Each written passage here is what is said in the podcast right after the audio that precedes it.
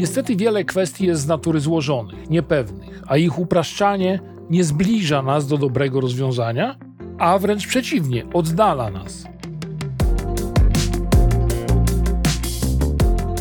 Większość negocjatorów postrzega negocjacje jako grę o sumie zerowej. Tak jak przeciąganie liny. Im więcej liny jest u ciebie, tym mniej jest jej u mnie.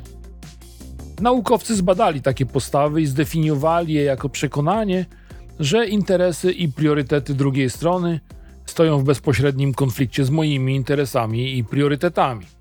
Takie jest przekonanie. Ten sposób patrzenia na negocjacje zakłada w pierwszej kolejności, że obie strony mają dokładnie identycznie zdefiniowane interesy i priorytety. A przecież tak nie jest prawie nigdy.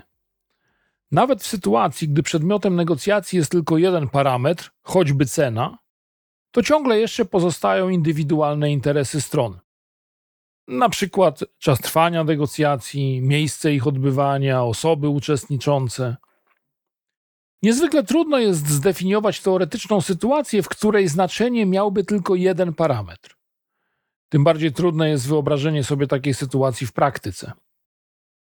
W dążeniu do zrozumienia spraw złożonych mamy tendencję do nadmiernego upraszczania. Chcemy uzyskać wyjaśnienia, które pozwolą nam podjąć decyzję lub zająć stanowisko.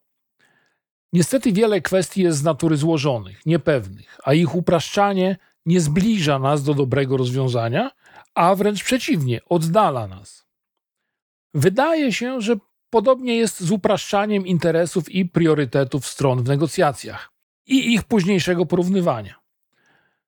Na tym spostrzeżeniu oparty jest tak zwany harwardzki koncept negocjacyjny. W centrum znajduje się definiowanie interesów stron. Podkreślam, że chodzi tu o interesy, a nie pozycje czy priorytety. Jeśli przyjmiemy to założenie, to okaże się, że w negocjacjach jest znacznie więcej parametrów ważnych dla stron i co ważniejsze, rzadko stoją one ze sobą w sprzeczności. W efekcie nie mówimy o skończonych zasobach podlegających ostremu podziałowi, lecz o grupie współzależnych parametrów obejmujących znacznie więcej zasobów.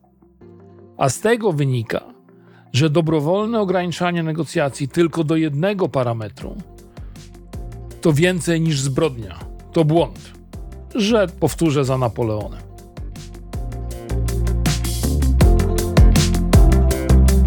Oczywiście odpowiem na Twoje pytania, jeśli wpiszesz je w komentarzu. Chciałbym Cię zaprosić do zajrzenia tutaj od czasu do czasu, będą tu się pojawiały na pewno nowe treści. Jeśli chcesz, to po prostu dopisz się do subskrypcji.